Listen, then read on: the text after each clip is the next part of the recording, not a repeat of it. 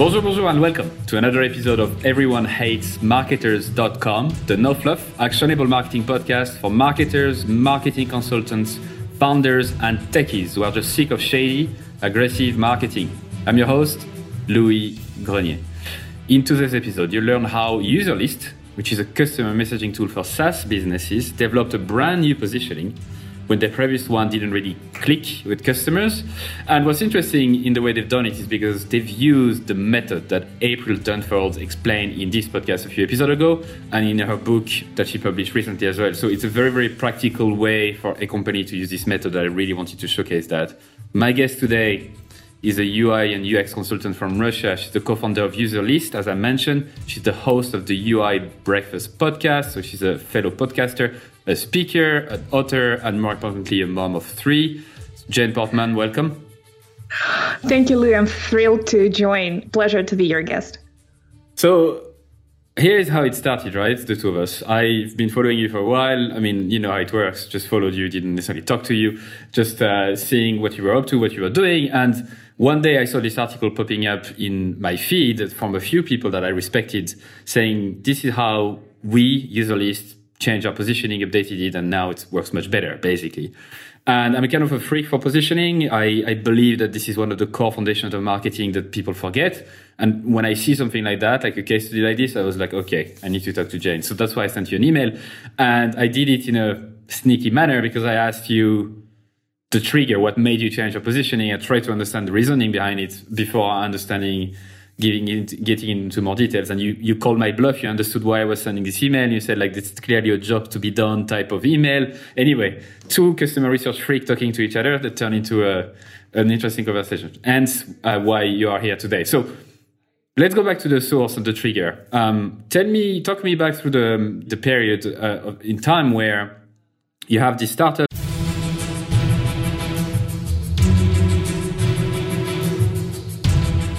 Bonjour, bonjour, and welcome to another episode of Everyone Hates Marketers.com, the no fluff, actionable marketing podcast for marketers, marketing consultants, founders, and techies who are just sick of shady, aggressive marketing. I'm your host, Louis Grenier. In today's episode, you'll learn how UserList, which is a customer messaging tool for SaaS businesses, developed a brand new positioning when the previous one didn't really click with customers. And what's interesting in the way they've done it is because they've used the method that April Dunford explained in this podcast a few episodes ago and in her book that she published recently as well. So it's a very, very practical way for a company to use this method I really wanted to showcase that. My guest today is a UI and UX consultant from Russia. She's the co-founder of UserList, as I mentioned. She's the host of the UI Breakfast podcast. So she's a fellow podcaster, a speaker, an author, and more importantly, a mom of three. Jane Portman, welcome. Thank you, Lou. I'm thrilled to join. Pleasure to be your guest. So here is how it started, right? The two of us. I've been following you for a while. I mean, you know how it works. Just followed you, didn't necessarily talk to you, just uh, seeing what you were up to, what you were doing. And one day I saw this article popping up in my feed from a few people that I respected saying, this is how we, user list change our positioning, updated it, and now it works much better, basically.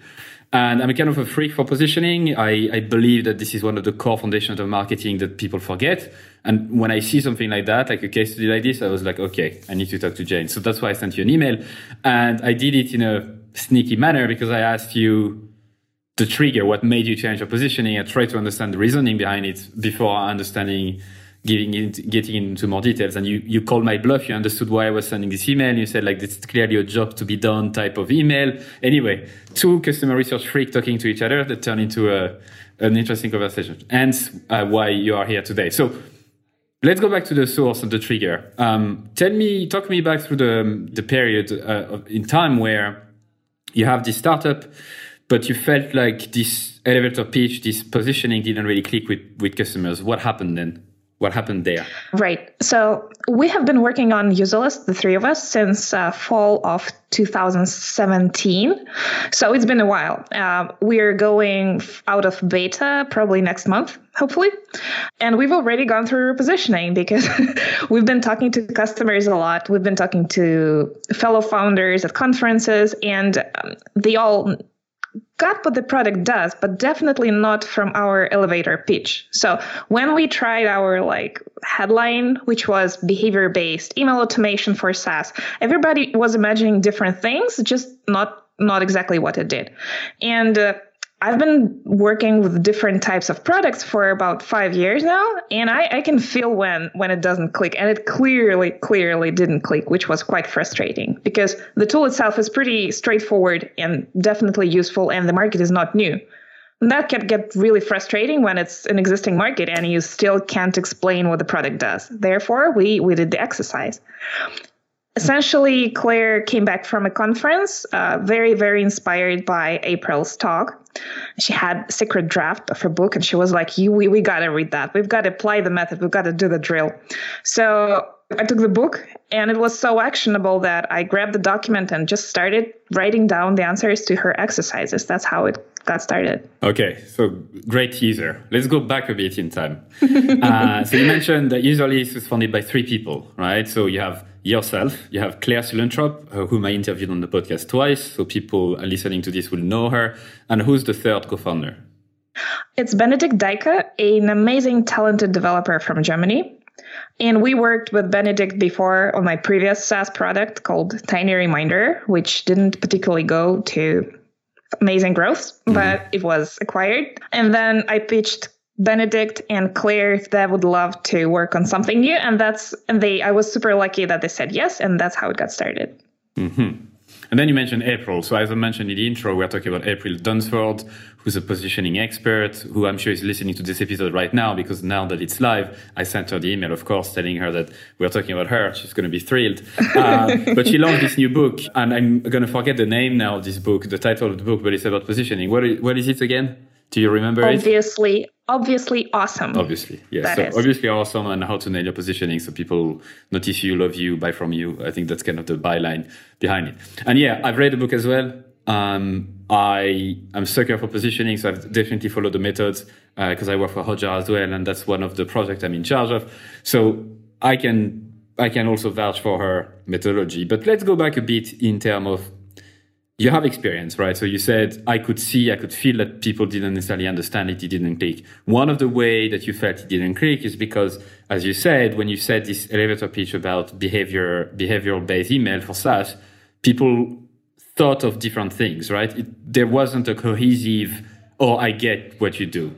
What other signs are there from your experience from like of a poor positioning or, or a poor kind of elevator pitch I don't particularly have signs of poor positioning besides very low sales and obvious lack of understanding. But there are definitely signs of good positioning, which which result in sales, which result in people like clearly uh, going very fast from you explaining stuff and, and them buying stuff. And that just doesn't work like that when they don't understand what your product do. So it's like fundamental step number one in their purchasing process, in my mind. Right. So yeah, it's difficult to know when you know when it happens. When it's good you know you know it happens. Like you just it, people get it. They say oh yeah of course.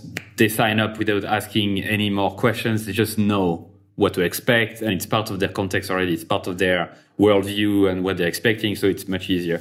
Okay so i think we've set the stage. You were in this position. Claire went to this conference talked to april realized that hey we need to do something about our positioning before we we release this product. By the way, Userlist at the time when this episode is live, Userlist would would would would be out of beta, so people will be able to Google and sign up. Just want to say that as well.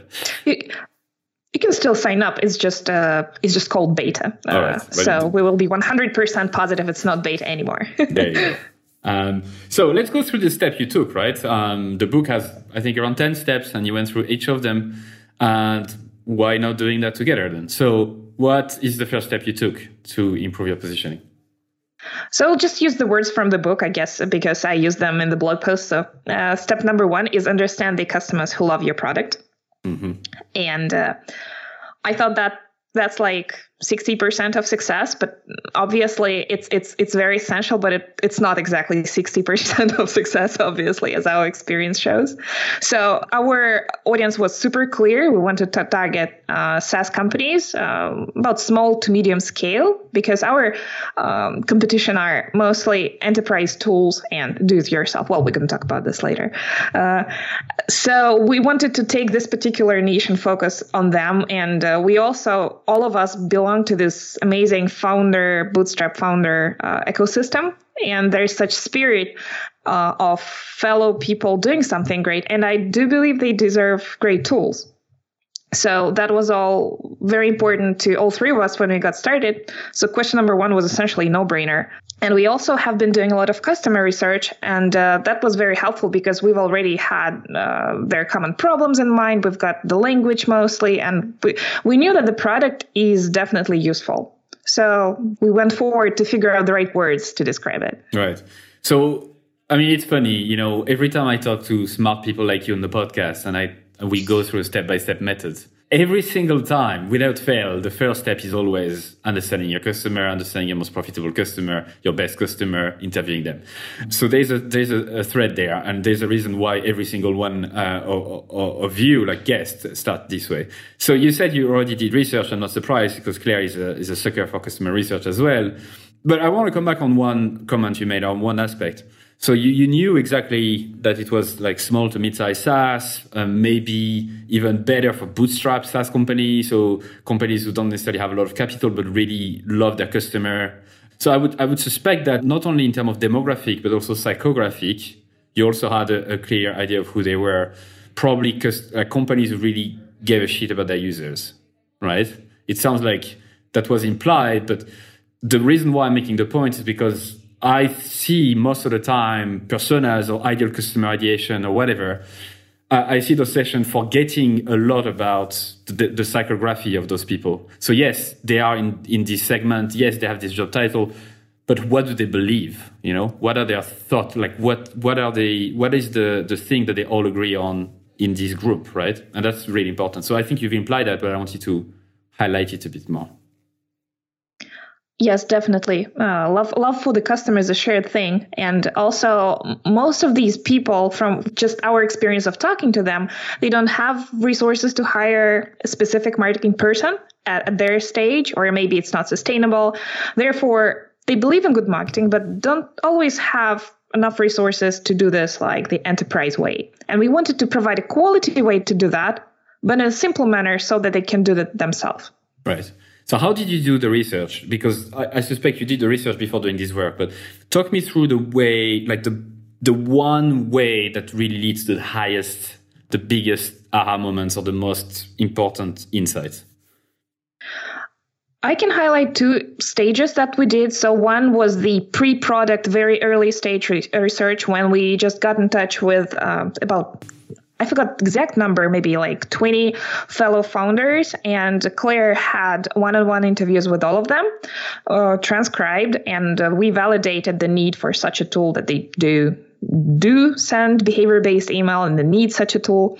And but the, the most um, the most useful part was after we had the MVP sort of stage product that we got in touch with. Uh, uh, with the same people and other prospects and people who found us online. And we had a huge number of demo calls with them, uh, talking to them about their problems and with a specific product in mind and with a specific product to show. And while discussing their business and then by showing our product, we, we had the most revelations. And every interview was so unique. It was also great for team building because we did our best that at least two out of three would show up on every call just a few of them were done like solo. Uh, and that was great for just like raising the spirit and share, sharing common uh, customer sentiments. So how did you go about doing those interviews especially when you had this mvp like talk, talk me through a typical the typical process you, you took we instead of the sign up button on our website, we had a request early access uh, thing, and that button signed people up for our mailing list.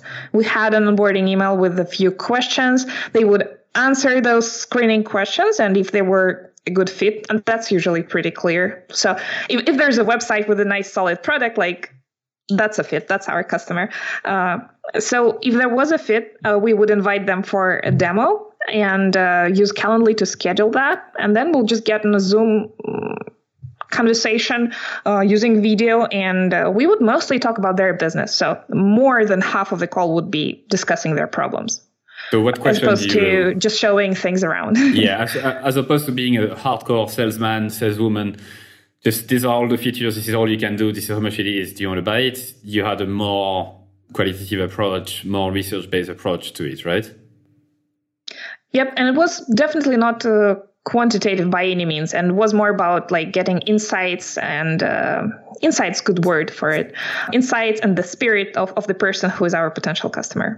Yeah. So I don't want to put words in your mouth, but it sounds like what you say when you say spirit and the reason why you mentioned video is, I mean, me personally, when I do those stuff, I want to see the other person when I do research like that, because I want to visualize who they are. I want to, when I read, when I write my next marketing email or whatever, I want to imagine this person. I want to read their face and understand their spirit because this is who I'm talking to. So that's a very leading question, but is it why you mentioned the word spirit?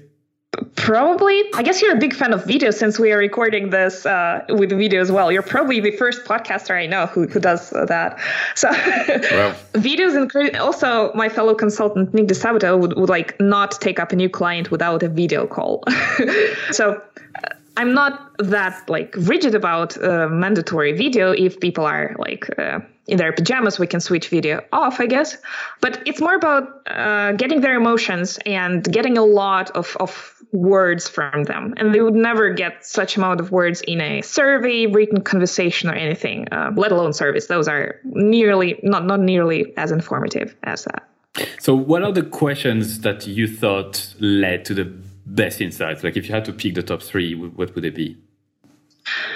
Uh, what are you currently like? Are you currently sending any email to your users? Essentially, what their current setup is. Uh, what problems are you experiencing with those tools? And some of our people were consultants, so that was that's not precisely our target audience. However they have experience with a number of email tools and they have endless frustration. So we were like scribbling down notes on every single of that. And it was very important. Even though uh, i should say that uh, consultants do have uh, very different needs. They have advanced feature requests. They want uh, a b testing and other things that typical founder that we're building for does not specifically need especially on the early stage. Okay.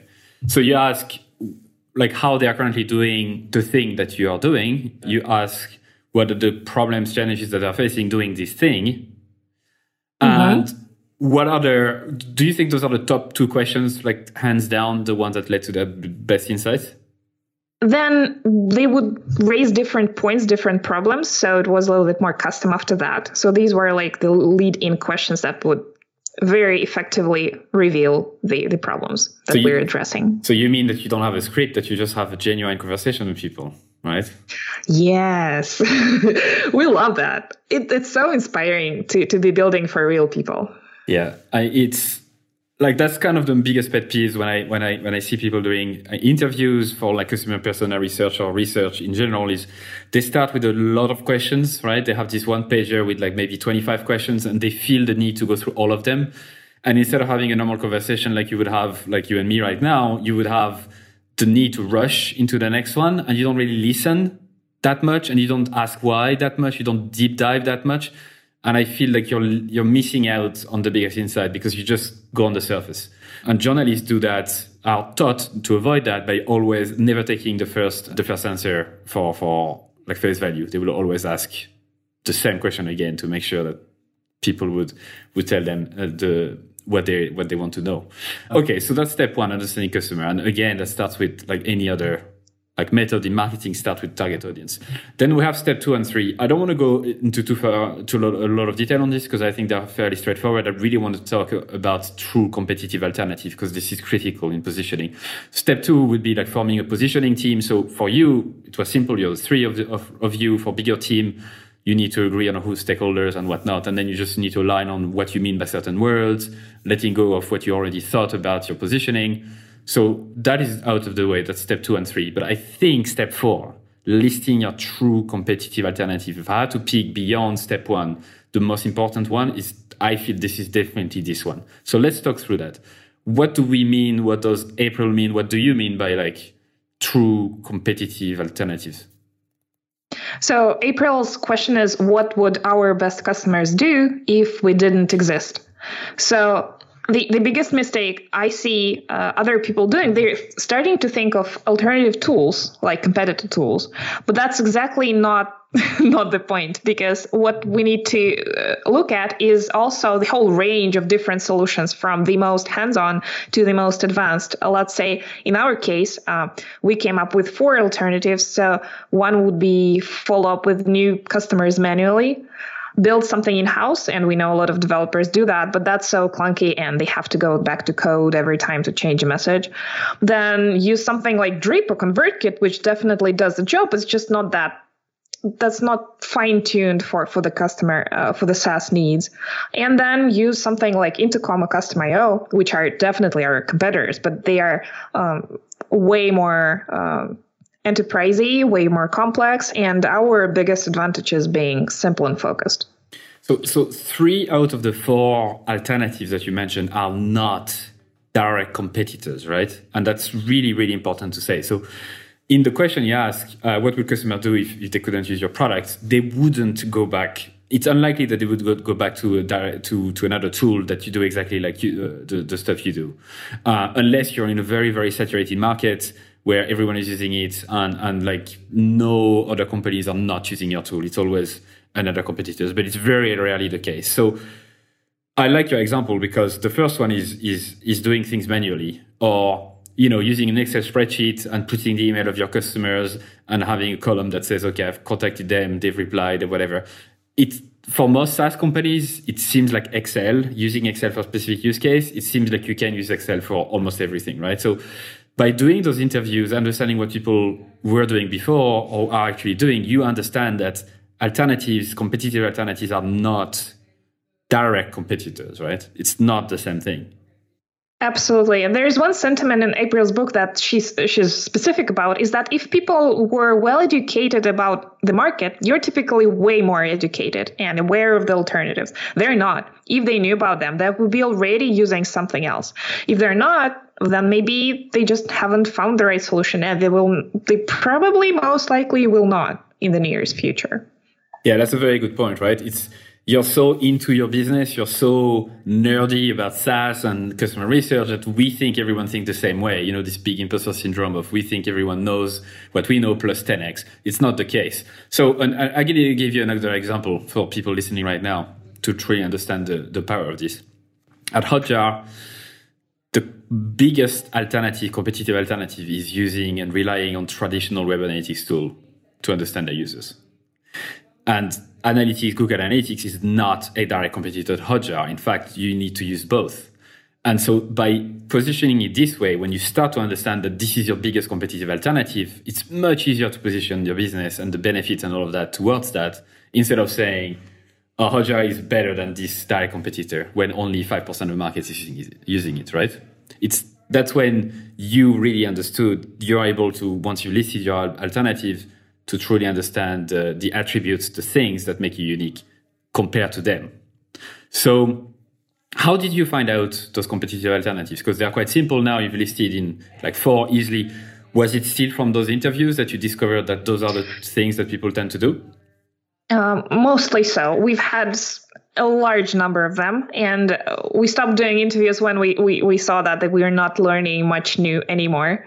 Therefore uh, we've, we've seen these patterns repeat all over and over in, in founder stories. So you listed them out and i guess on this this step four you had it might have been your first aha moment right? It might have been your first shit actually. We are we are not positioning it the right way because look at all of those alternatives people are doing that actually they're not using Intercom or they're not using these other tools, right? Definitely so, yes. So, okay, step four, okay, first aha moment or second after understanding customer competitive alternative. Then one part of the process is to isolating the attributes or the features that that you offer, right? And you need to start mm-hmm. mapping them out. So that's usually quite easy. People tend to really focus on features a lot, right? Instead of the benefits or the value it provides. So this step is is relatively easy. But how did you how did you go about it? You just go into a room together and just okay, what do we offer? What the fuck do we offer in the first place? So how it went, it was me on a bus without not a bus like a minivan driving from driving to my hometown after a conference very inspired no internet reading the book and typing away in a spreadsheet. So uh, that's the setting. And actually this step was pretty challenging maybe one of the most challenging ones. So i started with actually unique attributes uh, that we thought we assumed were our competitive advantage. And when I started doing other steps with that, I ended up typing away on nearly everything that the product does and especially that the product does not which is also in a very interesting twist so we have uh, some we have some decisions that uh, some of them are strategic and some of them are um, that way because we're still early and we're not planning to build a b testing like soon for example so we'll elaborate on that later, but that can be a benefit for one group of people and, and a drawback for another. So we just started with a few key attributes of being like very, very nicely designed and uh, simple to use. And that later first the list grew and then it got rephrased a little bit as as we started to map um, benefits and value and, and, audiences to, to these features so what are the, what is the difference between a, an attribute and a feature um, it's it's interesting. Maybe attribute is like a selling point that you use to to differentiate from the others, and the feature is just downright what the product does or does not. Yeah, yeah. So feature for you would be. Uh, I mean, the capacity to send to schedule emails in the future. I don't know. I'm just coming right, something. Right. I could I could probably give some examples here. So sure. the, the key features would be user management. The attribute is low complexity. The attribute is uh, being affordable. Not not we agreed to not mention that in public, uh, but it, it is more affordable than enterprise tools. Then uh, features are our enormous training materials. Mm, a an API integration is is a benefit for is good for developers, bad for marketers, for example. Uh, integration with Segment, integration with other development platforms, segmentation, broadcast, and listing features here. Then something we are working on right now is in-app notifications but just informational without responses. Uh, lack of the visual builder, like it would not work for marketers. Lack of A/B testing, lack of advanced styling, lack of chat within in-app notifications, which is like our very firm strategy here to be uh, reducing the support volume to not trigger unnecessary conversations there. And some other, uh, so these are uh, both attributes, uh, features, and, and, and non-features, the same yeah. big list. That's super important, right? Because you clearly, the way you're listing things, you're clearly taking a stand against certain things, right? And by mentioning non-features, you allow that to shine. So one example that you just mentioned is not having a chat, right? You make a con- clear decision that part of your value, part of your of what you want this tool to do is, is to be so simple that you don't drown in customer communication coming from any angle and you just pick the email as the main channel. Um, so how do you? Again, it's quite simple when you say that this way. It makes all the sense in the world when you describe it. Uh, but how do you? How would you say, like people listening to this right now? How how do you think they should go about finding those non-features? Like, where is that coming from? Is it that coming from the vision that you have originally for the product you want to build? Some of them are the vision and strategic uh, decisions that we have in mind, and some of them come from feature requests, uh, especially from the early customers. Uh, definitely some material from the interviews discussing different features, because when we when we have an interview, people would say like, "We would love to have this, we would love to have that," and then we would have like a post-interview conversation with uh, uh, Benedict, for example, because we we mostly work on product, uh, the two of us, and we would say like, "Yeah, that sounds great." Later that's that's we really must to build uh, must build and and that one we're never building because that's not us and stuff like that. For example there is a that feature of uh, resending to people who didn't open it. Like we have a pretty strategic stance on that. Well it didn't go into this um, feature table but we're super uh, super honest super uh, value driven and we don't want features like that even though that's probably a common marketing practice so that's the feature that ConvertKit has, for example, that enables you to kind of resend the same email to people who hadn't opened it, right? Yeah. Uh, both myself and Benedict, we do share the sentiment that this is not respectful to the ultimate end receiver using. All right. So you, you, come from a place where you have your values, where you know what you're standing uh, against, standing for. You have your why. You know why you have this product in the first place, and you basically are able to then map out non-features or the features you're not going to be in this in this uh, in this list, uh, which is step five, right? So for people who haven't seen how it looks like this exercise, it's it's simple tables that you can put on Excel or Google Doc, right? It's it's you don't need a software to do positioning. It's just Google Doc, keep it simple, quick and dirty, like tables, comment, you collaborate. That should be easy enough, right? Yeah, absolutely. I use the Google Doc because there some of the early questions are just like plain lists or plain text answers. So I'll just piled away on those and then had a table inside. It's just a four column table, pretty simple. So just brainstorm away on things that you have inside your app. Maybe you can remove something later, maybe you don't. Yeah, agreed. So what how can people then visualize it? So the first column is in this table that we have is kind of the all of the attributes and features, right, listed one by one, right? Mm-hmm. So now we're going into step six, which is mapping those attributes to value, which is when you translate the stuff you do to the stuff people give a shit about. If I can. Um, there is there is one more step in this process is uh, clustering those um, mm-hmm. uh, attributes and features into themes. So that's probably the secret sauce of April's method, I guess. Because when you when you try to cluster and combine, like what's common between these features, that's when you kind of reconsider and go back and edit that list to, to see like what maps to what. So how did you go about it? So here we're talking about turning a list of 60, uh, 100, 120 things into core themes, like things. how did you go about it? You just started to see commonalities, patterns, and just group them together? So the way you're supposed to approach that is from the value perspective. So i was trying to understand how uh, what what's common between these things. What what's the value that the person is receiving maybe that's helpful to go from the other side like what value in general the user is expecting to receive definitely uh, let's say communicate successfully to their customers is definitely something they're expecting when they sign up for our tool mm-hmm. so uh, after all this brainstorming it was clear the three topics emerged there are three clusters um, one is communicate successfully uh, with the users to increase product engagement, adoption, retention, whatever you call it, the KPIs of the business. Uh, one other value theme was getting, uh, staying on top of their user situation. So seeing who the users are, because that's another feature that a lot of like when you launch your SaaS, uh, unless you have a specific backend, there is no way you can very well see like user names, their addresses, uh, like what they do, where they're at. Like so, like a CRM. Definitely, yeah. It, it's not the CRM when you get to talk to them, but the CRM is like as a table, as a user list. so you can see that in Intercom, for example. But uh, if you go to Drip or ConvertKit, that feature is definitely missing. There, it's just a faceless list of uh, emails in it because it's not built for the purpose of SaaS.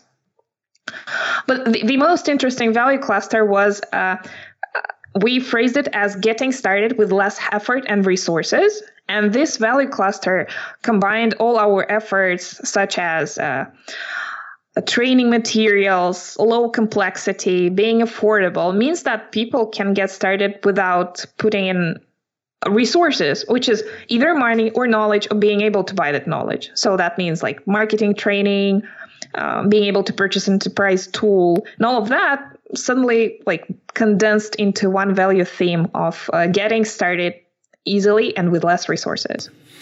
So to summarize, then you had so getting started with less effort, resources, staying on top of the user situation, communicate successfully to increase adoption retention. Uh, so again, it all makes sense, very well summarized from the perspective of the user. So you start from them, and then you're going to map out uh, actually the the, uh, the, the features and the benefits that that they get uh, for those values again, did you find that out by interviewing customers? Was it also those three themes? Where they did they come from? Talking to customers, understanding their pain points, their problems, and therefore what they wanted to achieve as well. I would say these themes emerged from brainstorming the list of features and trying to see what those features have in common, trying to like group them. However, keeping customer interest in mind. So that's like coming from two directions, sort of a sorting exercise. Okay. How do you advise people to do that? Because it sounds, I mean, that sounds a bit tricky, or if not tricky, a bit. It's I visualize this, you know, working on a on this line. Like it, it's you can't fall.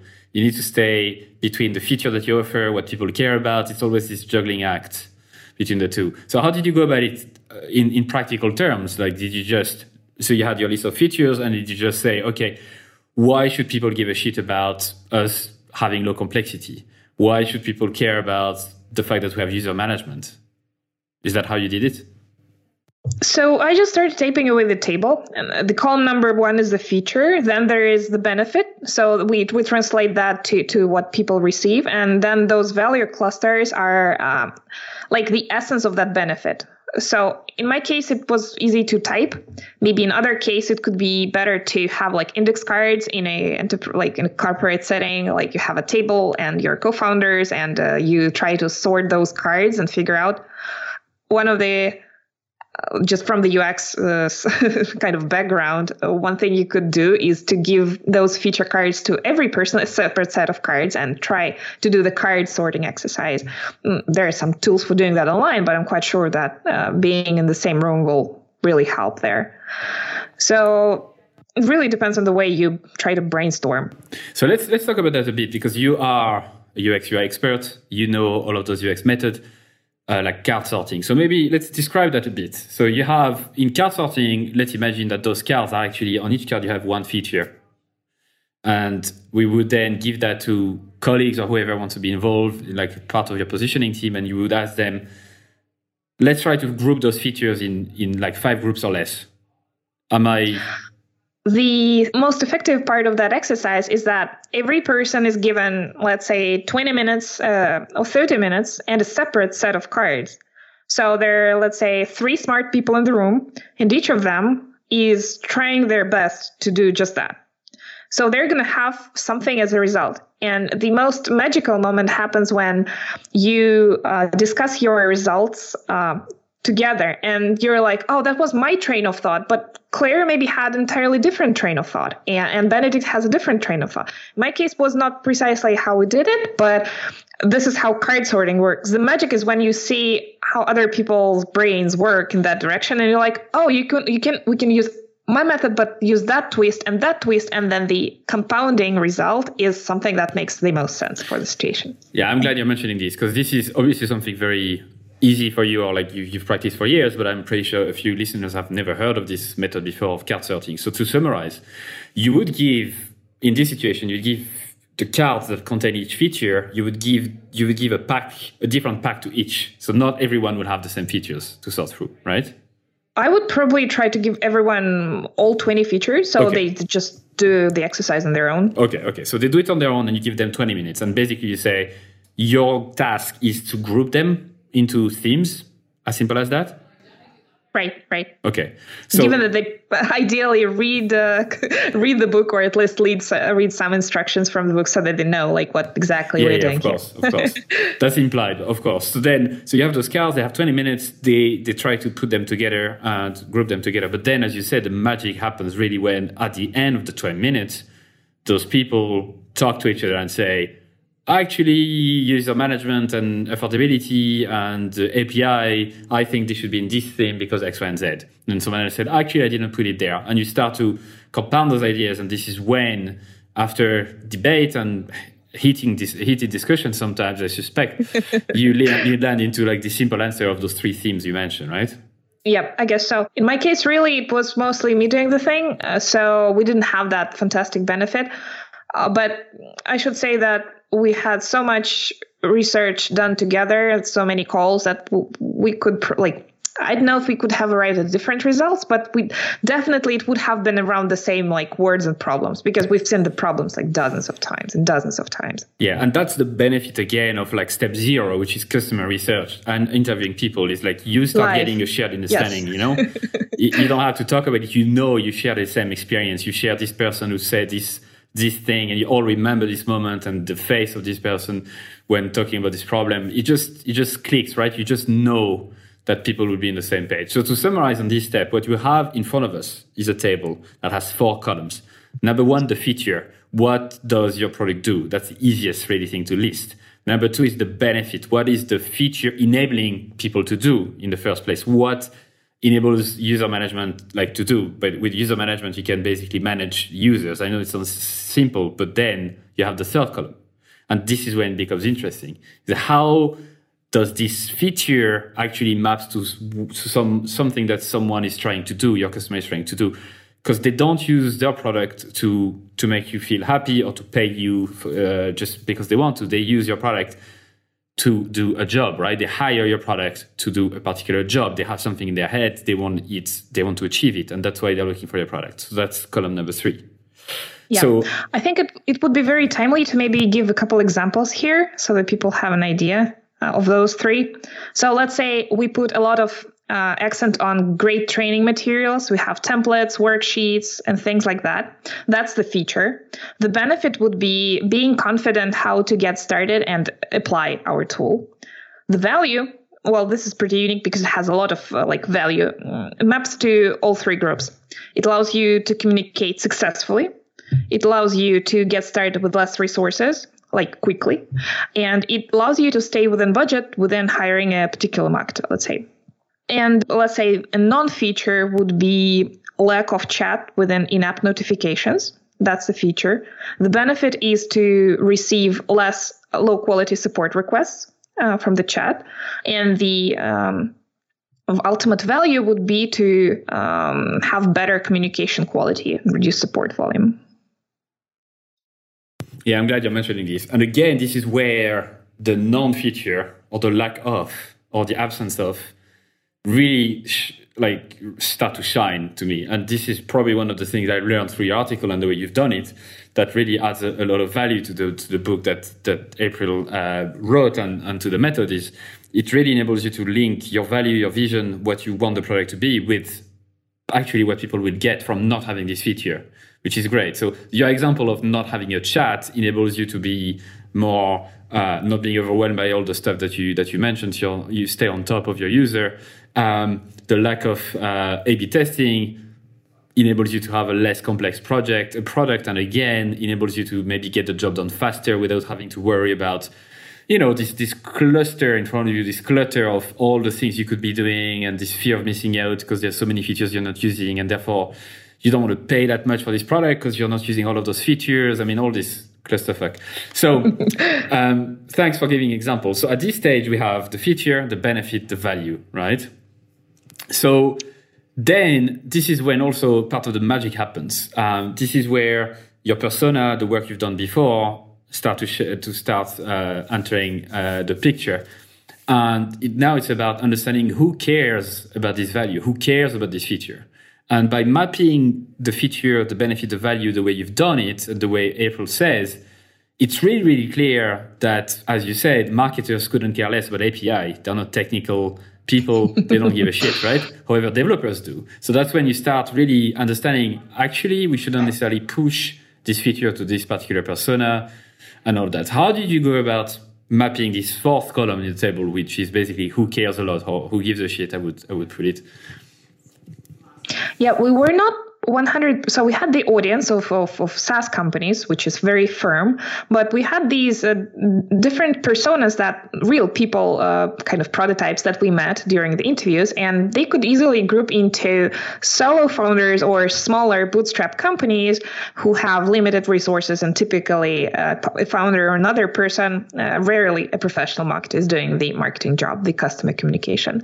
And the other persona would be a, a small to medium SaaS company that probably even might have funding and has a little bit of history and has resources, but their marketer is uh, fascinated by our approach of being simple and, and focused and uh, just not bloated as other enterprise tools. So we had a range of those people as well. And uh, we tried to map the features uh, that way that some of them were clearly uh, more beneficial for uh, bootstrap companies, or uh, and some of them would be clearly beneficial for for those marketers at larger companies. And we tried to see who that is beneficial and why. So that information went into the uh, last column of the table. And again, you were able to do this by having this clear understanding of a customer in the first place. Um, Yeah. And so now you can visualize, if you're listening to this right now, you can visualize this, this, this, this table that has, again, four columns. So you'll have the feature, the benefit, the value, and then who cares about this, right? And that Yep. really, when you've accomplished this, when you finish this table, how did you feel about it? Like when you first saw that in the finished state or like somewhat finished, how did you feel? Oh, it was great. Well, you mentioned like multiple times, and, and I said that multiple times that we were pretty clear and we we knew so well, and we knew all these uh, the information about all these mm, features and benefits and things like uh, because it's not my day one in products. I'm also doing designing products for other people. I know it should be customer driven, value driven, etc. But it's fantastic how all of that got mapped out and clearly organized like from from the ground up into people who would benefit from that and who would should really really focus on selling to that was that was the magic of of, of april's method yeah, that's why like humans crave patterns, they crave processes step by step because like the mind always tries, the brain always tries to find some the, the fastest uh, way, cheapest way in terms of resources to to get stuff done. So we we crave on those methods, we crave on those those tables, those frameworks, because that makes it easier. Even though, as you say, we all know, everyone listening know that we need to focus on the customer, you need to focus on the value, whatever. But how the fuck do you do that, right? How where do you start? How do you map it out? And that's when you start losing it and don't know where to start, and you don't do it at all. Yep definitely so So now we are towards the last step. So I don't want to spend a crazy amount of time on um, on the step maybe nine and and uh, but I want to talk briefly about the market frame of reference, and that's super important. So I gave an example about Hotjar before about the traditional web analytics, right? So if we try to sell Hotjar in, in terms of like this brand new tool that no one has ever used before, that you need to discover, that doesn't fit any frame of reference, you're basically trying to sell something brand new to, to people. It's incredibly difficult to sell it because they have to basically change the habit altogether. You need to sell them and spend millions on advertising budget to make them change their mind. Or you could actually frame the product in something that they already know.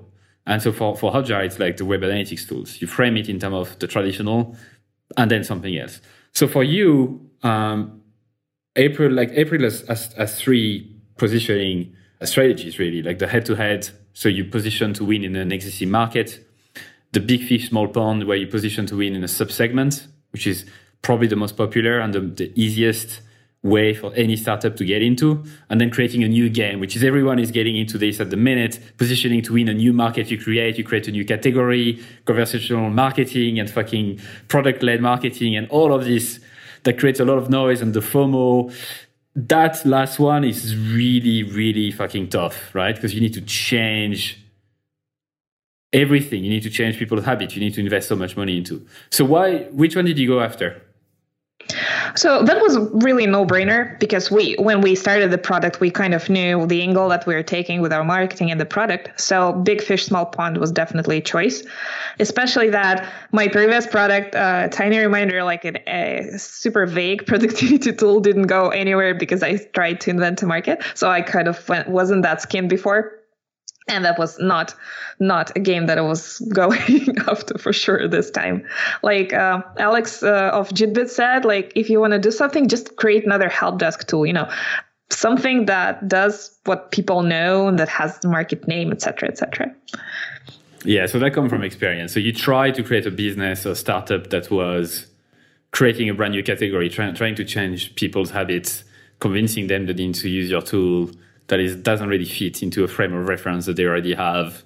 And as a marketer, you wish you could do that. You wish you could be God and change people's mind this way, but you quickly learn that it's almost impossible. It just takes years. It just takes so much effort to truly do that. It's much easier to use what people are already doing uh, and just add something to it and just slowly bring them to something new instead of just trying to do the work of, of doing everything else. So I'm glad you mentioned that, and I'm glad that that's coming from uh, uh, your your past experience.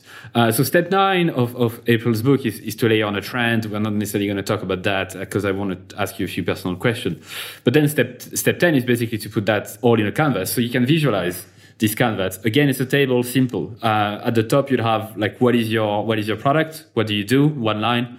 Then you have your market category. Like for you, it's customer messaging tool for SaaS. Intercom kind of led that uh, that change in the market, right?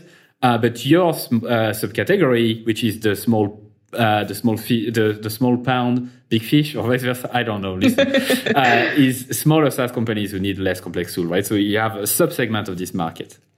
Uh, so those are the, the, the top two uh, rows. And then you have four columns. What are the competitive alternatives? Again they are not necessarily direct competitors and unlikely to be. Your attributes that are unique to you that the competitive alternatives do not have the value that those enable for the customer, and then who gives a shit. Uh, I mean, April says who cares a lot, but I like to say who gives a shit. It's, it's stronger. People remember better. Um, so thanks, uh, Jane, so much for going through this with me and sharing your uh, experience firsthand to how to use this and how to develop a new positioning. Um, I have a few more questions to ask you. Nothing crazy though. Um, so you mentioned this mistake you've made in your previous company or like the product you tried to launch before was it the biggest mistake you've made trying to launch a product and trying to launch a new market, a new product? Was it why you think it failed, or was it for another reason? Uh, there were multiple reasons. Uh, mm, first, I didn't have a, spe- a, super specific market in mind.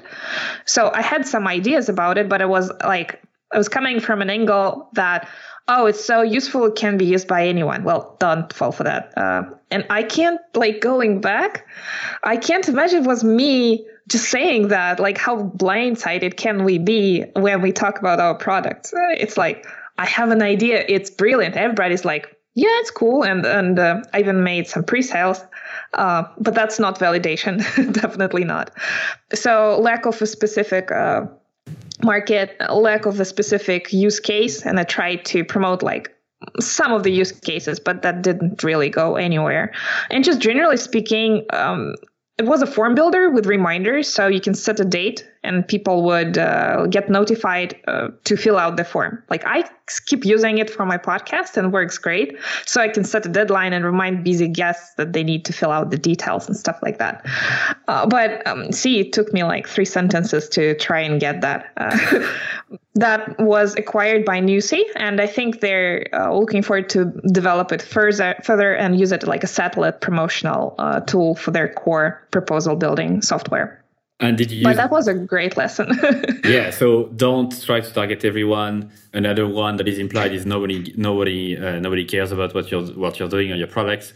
Um, so that's interesting. Did you use the money that you uh, that you got from selling it to invest in Userlist, or was it too small? You just bought a. Uh, definitely not big budget because it was just a tiny tool with zero paying customers, essentially because of the freemium model. A few other lessons that I learned was that freemium is not a great way for smaller companies to get started. And uh, I'll probably uh, lesson. What oh, I had a very important lesson in mind. Totally forgot. Uh, oh, the vitamin versus painkiller thing. So my audience was so like jumping in, jumping out, trying other productivity tools, so vague. So like this time was super solid about uh, building a, an essential business tool that people it, it, it it backfired a little bit because it's harder to get people on board, of course, because it, it needs to be a big decision, a big step in their life to start doing that. But uh, it's it's really really way less churn and more like more like serious business conversations and generally speaking much easier to sell. So vitamin versus painkiller. Vitamin is the product that makes your life a bit better.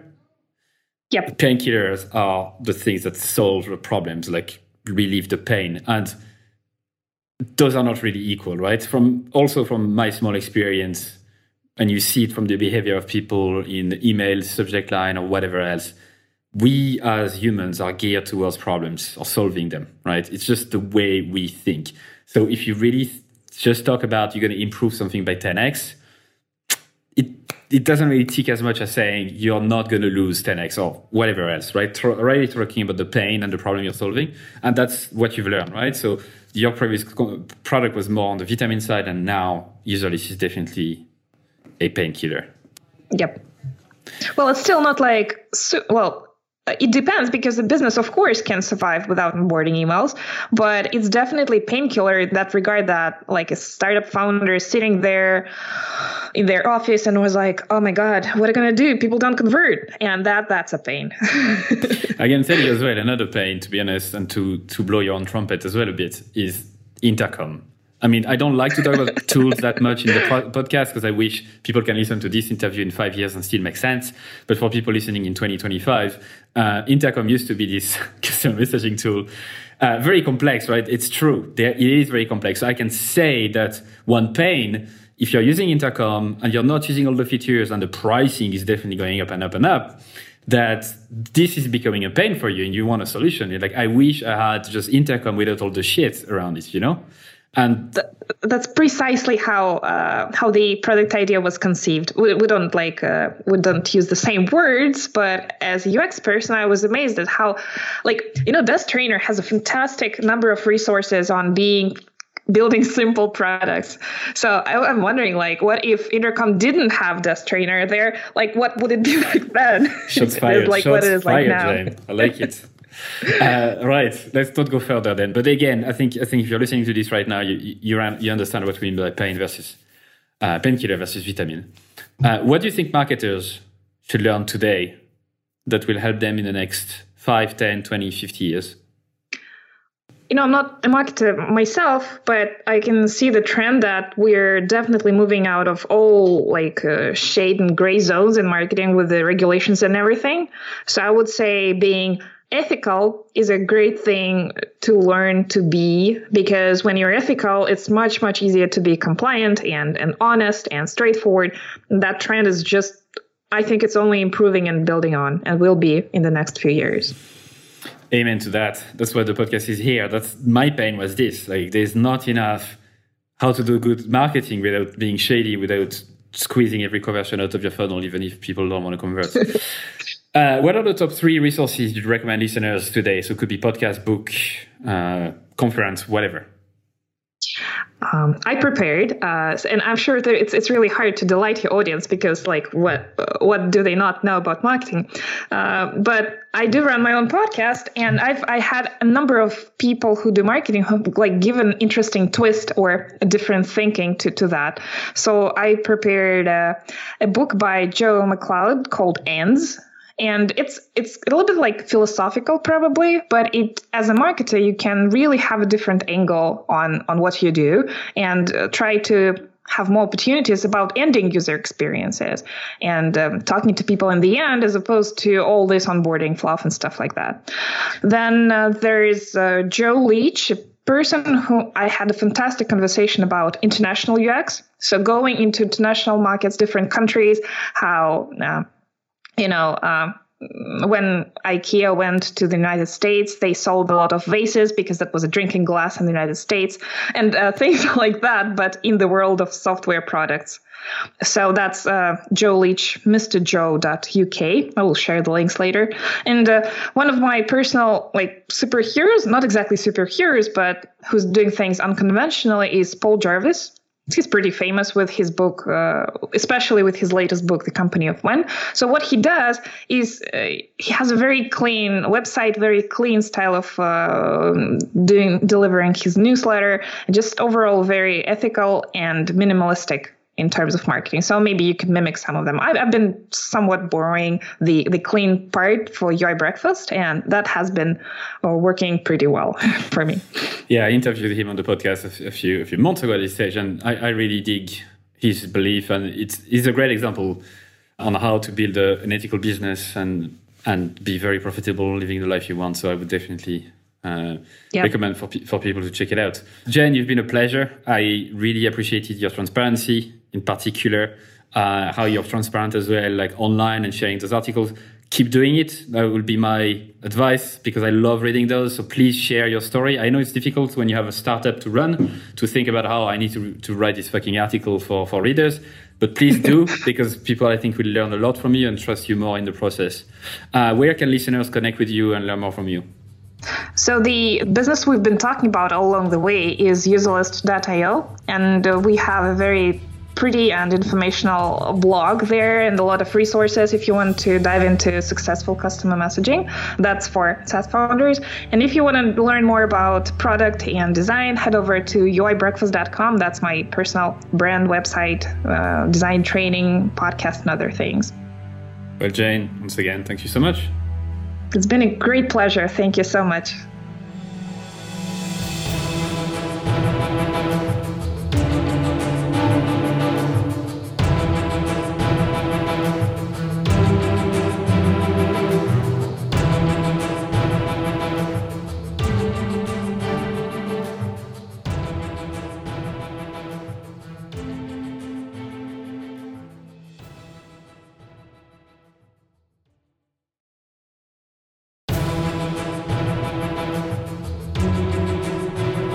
And that's it for another episode of EveryoneHatesMarketers.com. Thank you so much for listening. I'm super, super grateful. I'd love for you to consider subscribing to my daily newsletter, Monday to Friday, called Stand the Fuck Out Daily. I send very short, hopefully interesting, surprising, shocking, entertaining content to help you stand the fuck out. It's at everyonehatesmarketers.com. You can subscribe for free and obviously unsubscribe whenever you want. I'm just going to read a couple of emails that I got recently as a reply Juma said your content attacks the mind primarily, which is such a good thing because most of us are skilled at what we do, but we don't have the courage to do it our way. Mark, who just subscribed a couple uh, days before, said, This is my first issue of your newsletter. Love it. Glad I subscribed.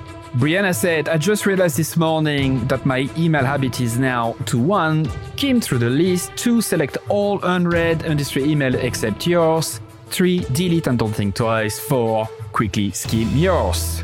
Amy said, also loving the new content coming from you. It feels really lovely. Candle said, I like your writing a lot. It really resonates. There's so much bullshit out there. It's good to touch the authentic. And Chloe said, Where is the I fucking love this email button? Brilliant. I hope you subscribe. You'll be joining more than 14,000 subscribers at this stage, which is crazy. It's the size of a small stadium. Anyway, thank you so much. See you on the other side.